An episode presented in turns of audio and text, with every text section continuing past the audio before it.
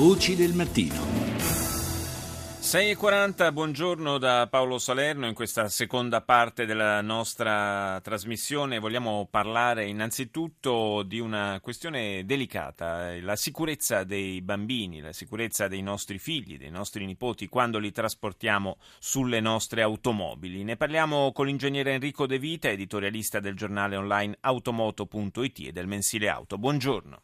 Buongiorno a voi.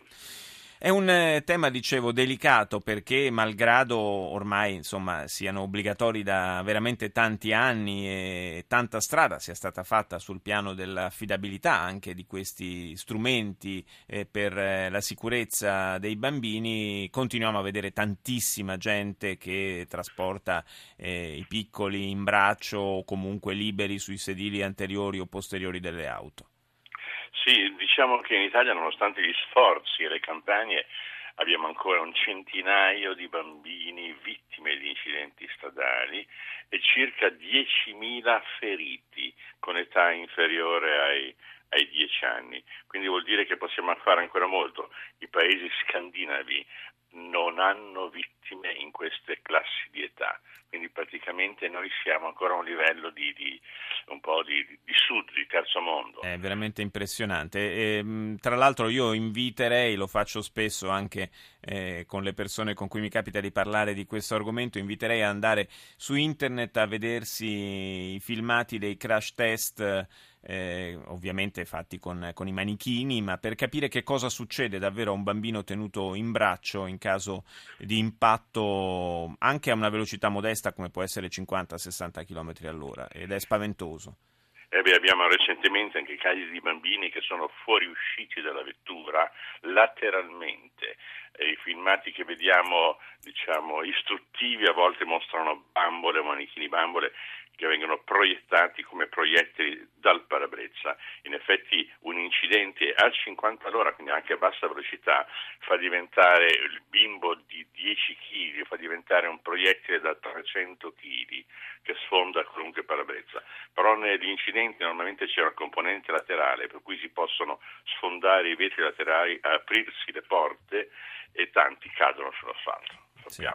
Per, non per, non dimenticare, poi gli effetti terribili anche dell'eventuale eh, esplosione dell'airbag eh, nel caso in cui il bambino non, non, sia, non abbia le cinture allacciate non sia fermo, su, bloccato sul seggiolino. No? Chiaramente, sia quando è in braccio alla mamma, allora c'ha l'airbag frontale che, che lo schiaccia contro il corpo della mamma, che lo proietta in avanti con carichi di quasi una tonnellata, parlo di incidenti gravi a 50 all'ora, che sono quelli che vengono simulati nei crash test. Se invece il bimbo non ha eh, cintura e viene proiettato contro il parabrezza, è, è un disastro che il parabrezza si apre a velocità quasi supersoniche, cioè diventa un oggetto che nel giro di 35 millisecondi deve aumentare di volume e dirigersi a 200 all'ora circa contro il, corpo del bambino. Eh, invitiamo davvero, davvero, i genitori, i nonni, insomma chiunque si trovi a portare bambini sull'automobile a riflettere su questi dati che lei eh, ci ha fornito. Un ultimo suggerimento possiamo dare agli ascoltatori. Eh, quanto è giusto diciamo, spendere? Qual è il minimo della spesa per un seggiolino auto? Dai 100 euro si può arrivare fino a 400 euro quelli da 100 a 120 euro sono regolarmente omologati e vanno benissimo. E purtroppo di seggiolini bisogna comprarne più di uno perché a seconda del peso o della statura, ma è il peso che conta più di tutti, del bimbo, eh, vanno modificati, vanno cambiati tre tipi di, di, seggiolini. Il più costoso è il tipo 1, cioè quello che va dai, dai, dai circa 15 kg, 13 kg, 15 kg fino ai 4 anni, cioè fino a quando non raggiunge i 30 kg sì. bambino, che, eh, che, costa di più, costa 120. Gli altri sono o una navicella, cioè un lettino, o un sedile, un cuscino rialzato che costa molto poco. Però su internet si possono comprare a patto che non abbiano mai subito incidenti. Quello è, eh, fondamentale, è chiaro, è fondamentale, è chiaro, perché altrimenti sono, rischiano di non essere affidabili. Comunque, insomma, diciamo che nell'arco dell'infanzia dei nostri figli spendere 300 euro per eh, salvaguardare la loro salute mi sembra una cifra davvero modesta che vale la pena di spendere. Grazie a Enrico De Vita per essere stato con noi, buona giornata e noi adesso parliamo, vi vogliamo dare anche qualche consiglio su come affrontare dal punto di vista psicologico i viaggi con i bambini. Paola Cortese ne ha parlato con la psicoterapeuta Elisabetta Maturi.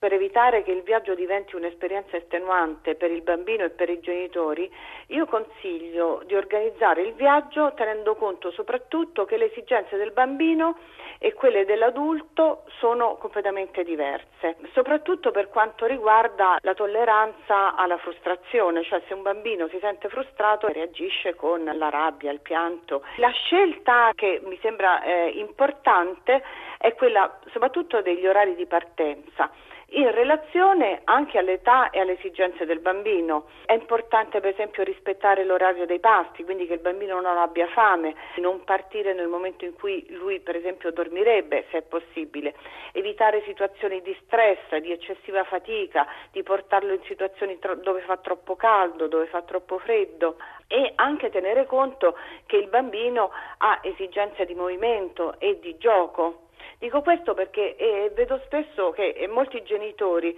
pensano che il bambino, soprattutto se piccolo, possa affrontare qualsiasi situazione e invece lui si aspetta da noi di essere protetto e tutelato. Esiste un mezzo di trasporto che è più idoneo per i bambini? Non ci sono delle grosse differenze tra l'automobile, l'aereo e il treno. Forse la macchina, per esempio, potrebbe essere, visto che devono stare legati in un seggiolino, un po' più costrittiva. Considererei soprattutto l'età se è piccolo tutto sommato non risente molto di questo. Come non far sentire lo stress del viaggio ai più piccoli? Siamo in grado di organizzare un viaggio che è consono alle esigenze del bambino, eh, saremo inevitabilmente anche noi genitori più tranquilli, meno stressati ed in grado di affrontare delle difficoltà se si presentano e quindi di poter coccolare, tranquillizzare, rassicurare. C'è quindi un legame molto stretto tra lo stato d'animo dei genitori e quello del piccolo? Questo sicuramente, sempre. Il bambino sente tantissimo la fatica, lo stress del genitore e soprattutto appunto risponde a quella quando sente che i genitori non sono rassicuranti ma, ma, ma molto stressati o spaventati da quella situazione, inevitabilmente reagiscono con la paura e con lo stress anche loro. I giochi possono servire? I giochi possono servire e possono servire tutti quegli oggetti in qualche modo che il bambino utilizza per rassicurarsi. Il ciuccio, eh, l'oggetto transizionale se il bambino ce l'ha, la pezzetta e dei giochi particolari a cui il bambino è particolarmente affezionato.